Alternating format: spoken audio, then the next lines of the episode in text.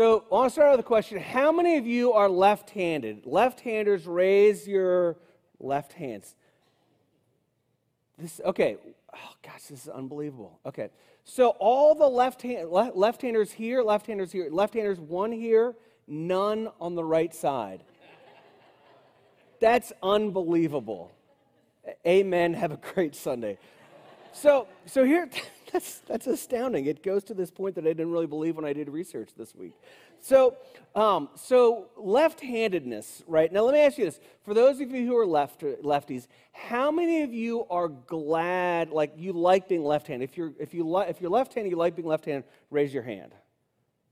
Okay. Now, if you're left-handed and you're like, I don't really like being left-handed, raise your hand. Okay, so about it's hard to get. There's not quite enough of a demographic sample here, but it kind of varies. So here's the interesting thing. So by the way, I'm I'm sort of a left-handed wannabe. So like I do some things left-handed and some things right-handed, right? And it's sort of weird. Like the kind of the the thing that's the most odd is I play tennis left-handed, but I play ping pong right-handed. So I don't know. Go figure. That's the way I am. But so here's the interesting thing. There's definitely some advantages to being left-handed, right? So like as a as a tennis player, when I serve left-handed, my serve just bounces in a funny way, gives me a little bit of an advantage. Um, in baseball, if you are left-handed, it's an advantage to be a left-handed pitcher. is is kind of an advantage there. Uh, but one of the things that I came across in my research, so to speak, is that um, people who are left handed have the advantage of standing in shorter lines than people who are right handed. Because people who are left handed gravitate towards the left, the lines in a grocery store or a checkout or an airport or wherever, gravitate towards the left, but people who are right handed gravitate towards the, uh, towards the right right? And so when you do that, there's less left-handers, so the lines are going to be shorter. Which, when I had you raise your hand, and all the left-handers are over here. That's like, I don't know. Somebody, it's amazing, absolutely amazing. Oh my gosh! If you guys could all come back in the second service, that'd be great. I don't know what else I would talk about. But here's the thing is being left-handed also has a number of disadvantages. Um, so when I was growing up, I played baseball, and as a, in baseball, if you're left-handed, you can't play second base, base, you can't play third base, and you can't play shortstop. And if you can talk your coach into it, you can play little league catcher, but you can't play um, catcher past that, right? So that's a little disadvantage. Um, lefties, and this is where you guys are probably feeling most pain, is lefties have a hard time writing right? Because you're supposed to have your angle, your letters curved this way, and you see a lefty and they're all like curled up like this, trying to, to get their, uh, their writing the right, the correct way. Scissors are made for right-handed people. Like all these people are like, uh-huh, amen, this is great. are all this way. Um, lefties have difficulty eating, not like putting food in their mouth, but when you sit at a table, like at a restaurant and there's like five people in a row, the lefties are always bumping elbows with the people next to them, right? Um, and then there's one more. My brother's left-handed. He's like a pure lefty.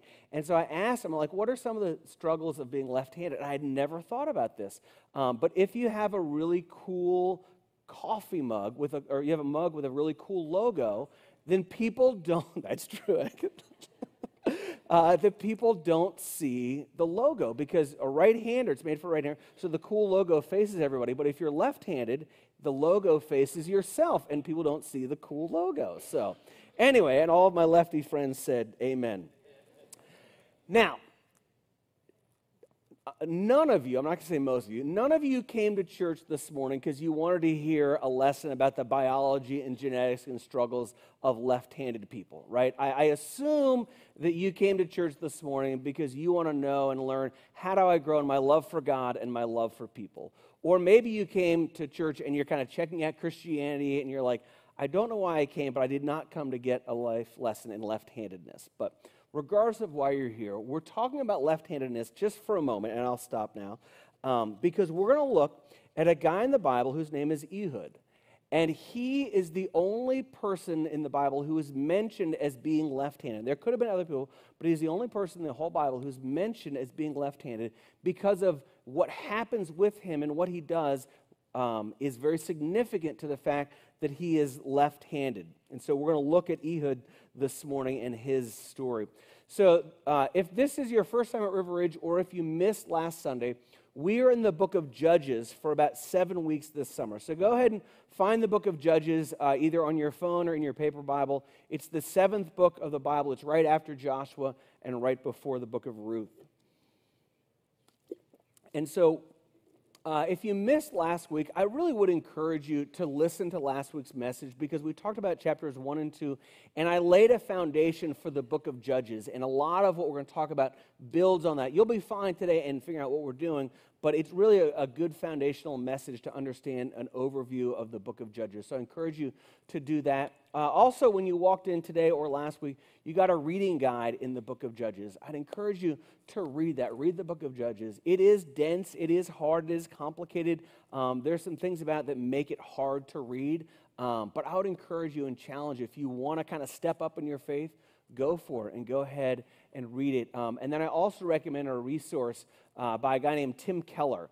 And he wrote this uh, companion kind of commentary, simple commentary for the book of Judges called uh, Judges for You. So uh, if you want to grab that, and many times as I've been reading, I'm like, what does this mean? And then I open up Keller's book, I'm like, oh, that makes a lot of sense. And he adds some great insight. So I encourage you to have that as a companion verse or a companion along with that. Now, um, last week, I introduced you to a cycle. Um, and this is a cycle that we see in the book of Judges. And I want to show this to you. Um, and what we see all throughout the book of Judges is this uh, seven step cycle repeated again and again. And when we go through the book of Judges, we will see this. So we're going to be in Judges chapter 3, beginning in verse 12. But right before this, and we'll keep this graphic up just for a moment, right before this, there's a verse, it's not on the screen, but it says, So the land had rest for 40 years, and then Othniel, the son of Kenaz, died, right? So that would be step six, which would be peace for that number of years. And then step seven is he died, okay? So that's what comes in chapter 3, verse 11. So what do you think comes in chapter 3, verse 12? Sin and idolatry. Okay, so let's open up and we will see how correct you are. It says this. Says, And the people of Israel again did what was evil in the sight of the Lord. And so the cycle begins. So there's peace, the judge dies, and then the people begin to get into sin. They did evil in the sight of the Lord. And so that next, uh, the, the, um, the little graphic I showed you says that after that, then God becomes angry and then sends uh, an oppressor to uh, kind of get the people of God back in the right place. And so that's what happens in verse 12, uh, the end of verse 12. It says this And the Lord strengthened Eglon, the king of Moab, against Israel, because they had done what was evil in the sight of the Lord. He gathered to himself the Ammonites and the Amalekites and went and defeated Israel. And they took possession of the city of palms. The city of palms is the city of Jericho. It's kind of the nickname that's given here. So it names this guy Eglon. So Eglon is a Moabite. So this is the Moabites, and they're partnered with the Amalekites and the Ammonites. So those are not any of the sons of Israel. Those are kind of the bad guys, if you will. And they are worshipers of foreign gods, of Baal, of Moloch, of these kind of different pagan gods. And so they have taken over Israel, right? Now, one of the things that we'll see as we read through the book of Judges, as we'll look at Israel and we'll say, this is what they did, this is a good example, let's follow this. That doesn't happen real often, honestly, in the book of Judges. Or we'll see this is a bad example of what they did. Or we'll look at a judge and say, good example or bad example, as we kind of look at this. So we look at the next verse, verse 14. And it says, And the people of Israel served Eglon, the king of Moab, 18 years. And I bring that up to you because the fact that they lasted for 18 years without repenting, because in that cycle, the next part of that after the oppression is then the people repent. But it took them 18 years to cry out and say, God, where are you? God, would you rescue us? And I share that because as we, as followers of God, I don't want us to wait 18 years. And this is kind of a side point, but like when we sin, when we realize we're in our sin, let's be quicker to repent than 18 years. Let's repent as soon as we realize what God's truth is. And then the cycle continues, says this in verse 15. It says, Then the people of God, excuse me, the people of Israel cried out to the Lord, and the Lord raised up for them a deliverer, Ehud, the son of Gera, Benj- the Benjamite, a left handed man. So 18 years they cry out and then raises up Ehud. So it tells us a number of things about Ehud. It says he's of the tribe of Benjamin. And the tribe of Benjamin, inside kind of their borders or boundaries, was Jericho, or what he calls the city of palms. So this is kind of a hometown boy, if you will. And then he says that he is a left handed man. Now, here's why that's significant, and you'll see how this kind of unfolds as the story goes on. But it says that he was left handed. And the way that this reads in the original language, and scholars and people who are much smarter than me, um, the clarity here is that he was left handed not because he was necessarily born that way, like left handed dominant, because in this culture, everybody was basically forced to be right handed. But with him, there was something that was wrong with him with his right hand, so he had to be left handed. Now, we don't know was it a birth defect? Was he injured? Was it something later in life, earlier in life? But he didn't have the ability to use his right hand, and so therefore he had to be left handed. He was left handed out of necessity. You know, and in our culture, to be left handed is, is kind of cool, kind of neat, kind of like, you know, hey, Southpaw, how you doing? Hey, what's up, lefty? In this culture, it was not that way at all. It was a weakness. It wasn't honorable. It, it was almost shameful to be left handed. And he was left handed. And the narrator of Judges points that out for us. Again, it'll come back why that is in a little bit. So it says this it says, uh, The people of Israel sent tribute by him, so they sent it by Ehud, to Eglon, the king of Moab. And Ehud made for himself a sword with two edges a cubit in length, and he bound it on his right thigh under his clothes. So a cubit is about maybe 14 to 16 inches. It's about that long. And so he takes, uh, he makes a little sword, basically, basically a dagger, and he, and he puts it, uh, he puts it on his right thigh, kind of inside of his clothes, because when you draw a sword, we're not used to drawing swords, but you draw it from your, so if you're right-handed, you draw your sword that way, what you always see it kind of on somebody's left hip. And so this was a sword that was on the left, on the right side, so he could draw it out like that, just a little short sword or a dagger. So then we look at this and we go, okay, well, he has obviously put this on Ehud's heart to be this judge, to be kind of a liberator of Israel. And so it says that the people went to Eglon to pay tribute. And so, because he was dominant, because he had all control, the people would go and they would basically kind of offer bribes or kind of like get him to like them. So they would bring him, you know, olives or tomatoes or peaches or Ellen's ice cream or avocados or whatever it was. They would bring him, they didn't bring him Ellen's ice cream. I just want to make sure you're paying attention. Right? So, but they would, they would bring the king stuff and they brought him this tribute. So this group of people goes to bring him this tribute to kind of win their favor. And, and Ehud is part of this uh, kind of group of people that go. Then it says this in verse 17. It says, And he presented the tribute to Eglon, king of Moab.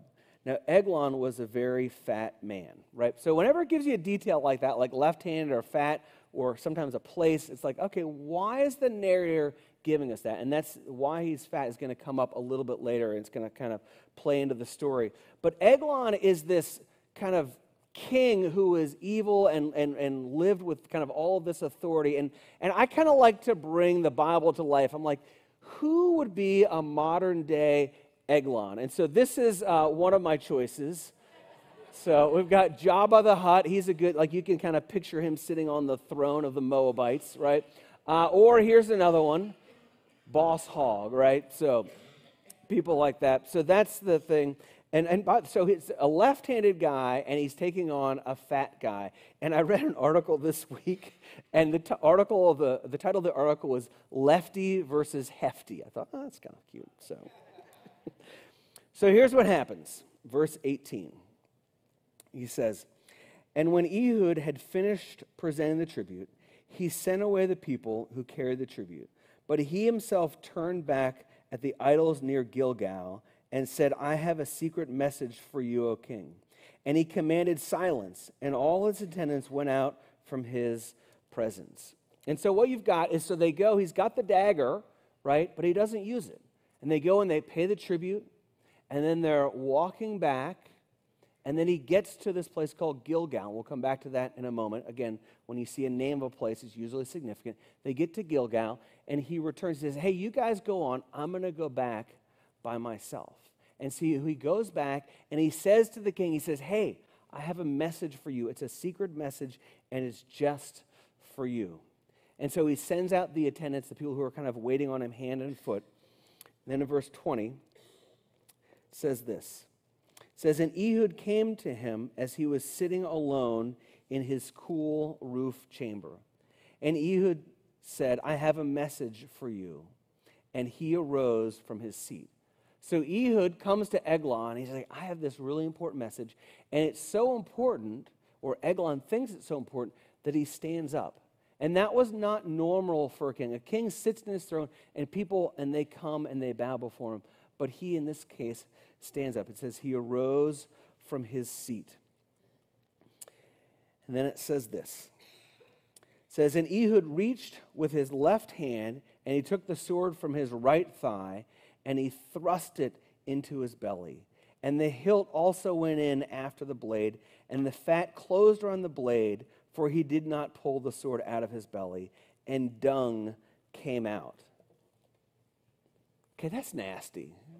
Like let's just let's just call I mean that's nasty. He takes the sword, he sticks it in to a fat man, goes in so far that the fat closes around it and out spills like they call it dung like it's poop. We know what it is right? Just call it was and poop this foul stuff begins to flow out of him. Like that's just gross. Like let's just it's just gross. That's nasty. This is like a middle school story right there. So then here's what happens. Says, then Ehud uh, says, then Ehud went out into the porch and closed the doors of the roof chamber behind him and locked them. When he had gone, the servants came, and when they saw that the doors of the roof chamber were locked, they thought, Surely he is relieving himself in the clo- closet of the cool chamber. And they waited till they were embarrassed. So you can kind of picture this if you want, or you can not picture this if you want right? But you've got the servants who are outside, the door is locked, and their king, the guy they serve, is inside, and it smells like dung, like poop. And they're like, man, like what is going on in there? Like, light a match, bro. This is not good, right? I mean, you, you can kind of picture that scene. And again, well, like it's church, but like we've all been there. Like somebody's in the bathroom and you're like, man, what is taking so long? And like, do you wait? Do you knock on the door? You okay in there? Do you need some Febreze? I mean, we, we say these things and we're like, how long do you wait? Like, what's the amount of time that you wait that somebody's in the bathroom, it smells, and you got to leave, right? It's like, we got to go, when, you know, it's that sort of thing. And it says they waited so long till they were embarrassed. Like, what do we do here? Because it's taking a long time. Then here's what they do. But when he still did not open the doors of the roof chamber, they took the key and opened them. And there lay their Lord dead on the floor. Turns out he wasn't going to the bathroom at all. He was dead, and that was the smell. And then here's what happens as the story finishes up. It says Ehud escaped while they delayed, and he passed beyond the idols and escaped to Seirah. When he arrived, he sounded the trumpet in the hill country of Ephraim. Then the people of Israel went down from him from the hill country, and he was their leader. And he said to them, Follow after me, for the Lord has given your enemies, the Moabites, into your hands. And so, as he locks the door, as the smell is coming out of the fat man, it stalls them just long enough because they think he's going to the bathroom in order for Ehud to escape. So he escapes back to his people, and then it says this Then they went down after him and seized the fords of the Jordan against the Moabites, and did not allow anyone to pass over. And they killed at that time 10,000 of the Moabites, all strong, able bodied men. Not a man escaped. So Moab was subdued that day after, under the hand of Israel, and the land had rest for 80 years. So the land has rest for 80 years, and then we looked at the cycle. What do we think is going to happen next? Ehud dies, and then the unrest comes back, and that's what happens. So that's the story of lefty versus hefty.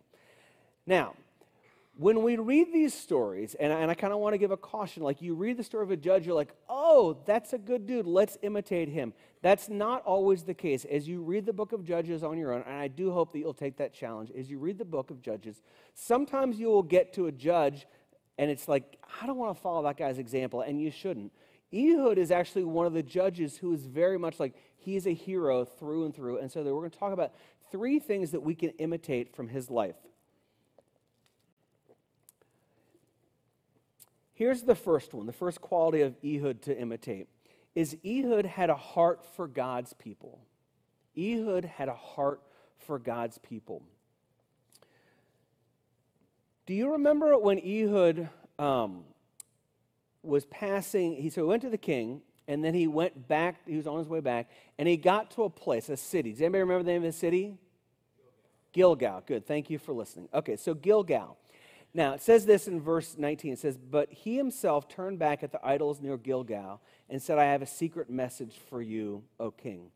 So he goes to Gilgal, and when he gets there, he sees these idols.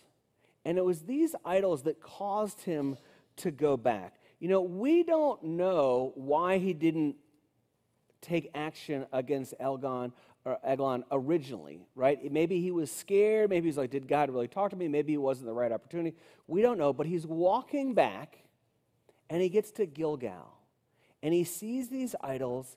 And there's something about seeing these idols in this place that causes him to turn back.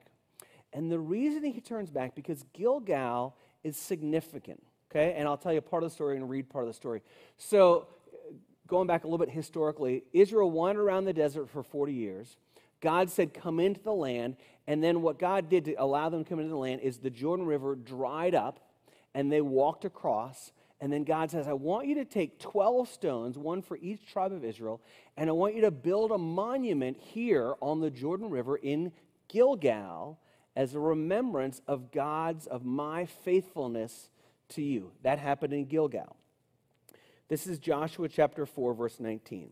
It says, The people came up out of the Jordan on the 10th day of the first month, and they encamped at Gilgal, on the east border of Jericho. And those 12 stones which they took out of the Jordan, Joshua set up at Gilgal. And he said to the people of Israel, When your children ask their fathers in times to come, What do these stones mean? Then you shall let your children know Israel passed over this Jordan on dry ground. So I want you to leave these stones up, and when your kids say, What are these big stones for? Why are these rocks all piled together? I want you to remind them of the faithfulness of God. And so here we have Ehud walking past Gilgal, and instead of these standing stones, reminding them of the faithfulness of God, what does he see? He sees these idols. And it was a reminder that the people of God have gone way off course. And I think it was that moment where he's like, My heart is for God's people. And I cannot let us continue to be oppressed and have to worship these other gods and have these people with Eglon as our king. And it was then that he turned back and went and did what he did, and he struck and took down Eglon. As we look at that, I love the fact that there was something that said, I need to change. Because again, we don't know why he didn't do this the first time. Maybe he was afraid, maybe it wasn't the right timing, maybe who knows what. But he goes back and he says, I've got a job to do. He was bothered because things were not as they were supposed to be. This was supposed to be the people of Israel living peacefully in the land of Israel, but it wasn't. he says, I've got to go back he had a heart for what God's heart was about. And so I want to turn that to you all, to us as an application. Say, how about you? What is it that bothers you that is not the way it's supposed to be? You know, it, if, if you know the Lord's Prayer, that we get to that part where it says, um, Thy kingdom come on earth as it is in heaven. The way that things are supposed to be in heaven, that we work towards that on earth to make the world the way that God wants it to be. And so I ask you that question what is it that God lays on your heart that says, this is not the way it's supposed to be? There aren't supposed to be kids who are abandoned by their parents. There's not supposed to be teenagers who are abandoned. There's not supposed to be kids who grow up this way. There's not supposed to be people who lack friendship. There's not supposed to be. And you look at that and you say, what role do you play? We have a thing that we talk about at River Ridge about spiritual growth, and it's this kind of diagram of connect with God, grow in community, serve on purpose, and the fourth one is go with hope. We go with the hope of Jesus Christ. And so, and that sometimes we go across the street to our neighbor, and sometimes we go across the ocean to another country. But we go with hope in all kinds of different ways. And so I would ask you that question what is God calling you to do? Or who is God calling you? Or where is God calling you? And we could put, I kind of put it like this as a fill in the blank. And ever, I wish that everybody could fill this in and you know the answer, but it's this is I bring hope. I bring the hope of Jesus to. How would you fill that blank in? Who has God called you to bring hope to? Maybe it's teenagers. Maybe it's teen moms. Maybe it's unwed mothers. Maybe it's foster kids. Maybe it's college students. Maybe it's people who struggle with addictions. Maybe it's people who struggle with depression. Maybe it's people who struggle with anxiety. Maybe it's people in Kenya. Maybe it's, I don't know what it is, but who do you feel like God is calling you to bring hope to? Because if you can fill in that line, like we as a church will go forward and impact this community in this world. But if you as an individual can fill in that line, you will have so much purpose in your life as well. Here's the second is Ehud offered his weakness for God's purpose. Again, we don't know how Ehud's right hand was injured, but he was left handed. And more than likely, he didn't like being left handed. It was just difficult. It was a weakness. He was seen as, as different because of just the culture that they lived in. It was something that he didn't want. We too have weaknesses like that. As you think about that in your own life, what is the weakness that you wish you didn't have? I wish I wasn't so heavy, skinny, klutzy, absent minded, introverted, unathletic, non musical, nerdy, insecure, jealous, addicted. I wish I wasn't so. Because Ehud would join you in that. He says, I wish I wasn't left handed, but I am. You know, and sometimes it's, it's who we are. Sometimes it's stuff from our past. And we look at our past and we say, I wish that I wasn't. I wish that this hadn't happened to me. I wish I didn't have a highly sexualized past. I wish I didn't go through a bitter divorce. I wish the affair hadn't happened. I wish that the abortion hadn't happened. I wish that, and we have all of these things that go through our brains. I wish that they but we can't go back in time. We can't change the abuse that we had. But God can redeem that. That God can redeem the difficult and horrible things of your past and give purpose to that as you minister to somebody else who is going through that same difficulty. That's what happened with Ehud. He freed a nation but you have the opportunity to bring freedom to people in your life by sharing your weakness in your past and that stuff that you wish was not true about you.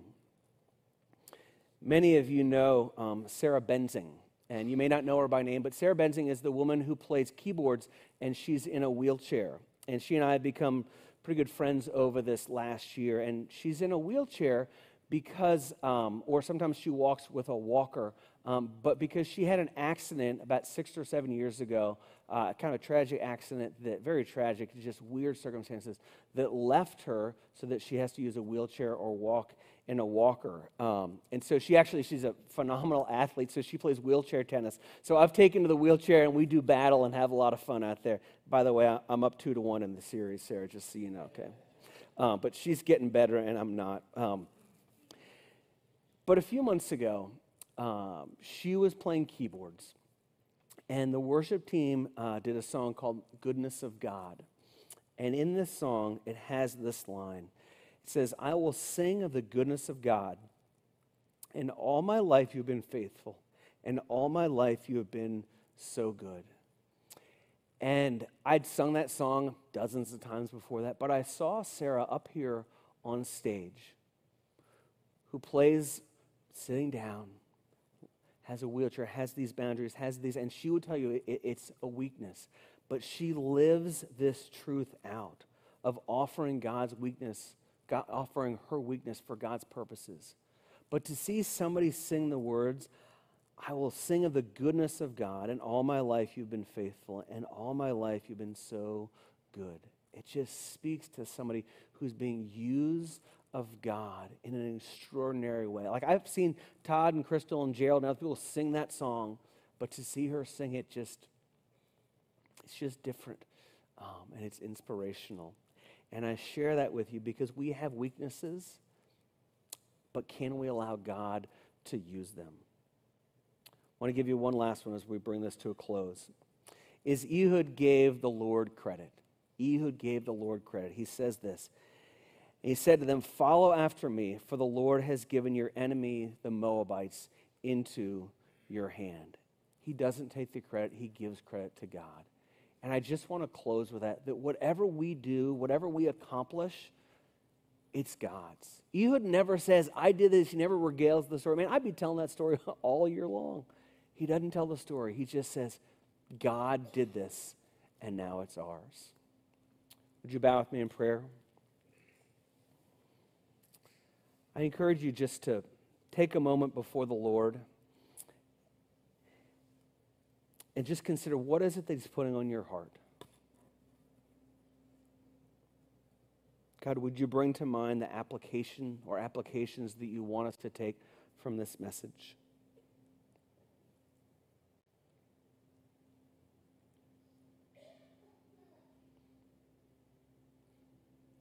Lord, would you bring to mind the weaknesses that we have? The weaknesses that we wish we didn't have? And show us how can we use these weaknesses for your purpose and your glory.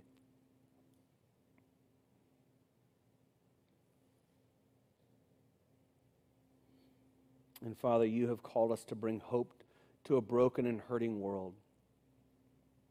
God, I ask you this morning would you show us who you want us to bring hope to? Bring that to mind. Let us fill in that blank of I've been called to bring hope to. And what goes there, Lord? Show us who, show us how, show us where, that we might do what Ehud does and bring glory to you through our lives. Father, thank you so much for this morning. Thank you for this word to us that is rich and dense and tells us so much about how to live life and how to have purpose and meaning. God, would you allow us to live this way? In Jesus' name, amen.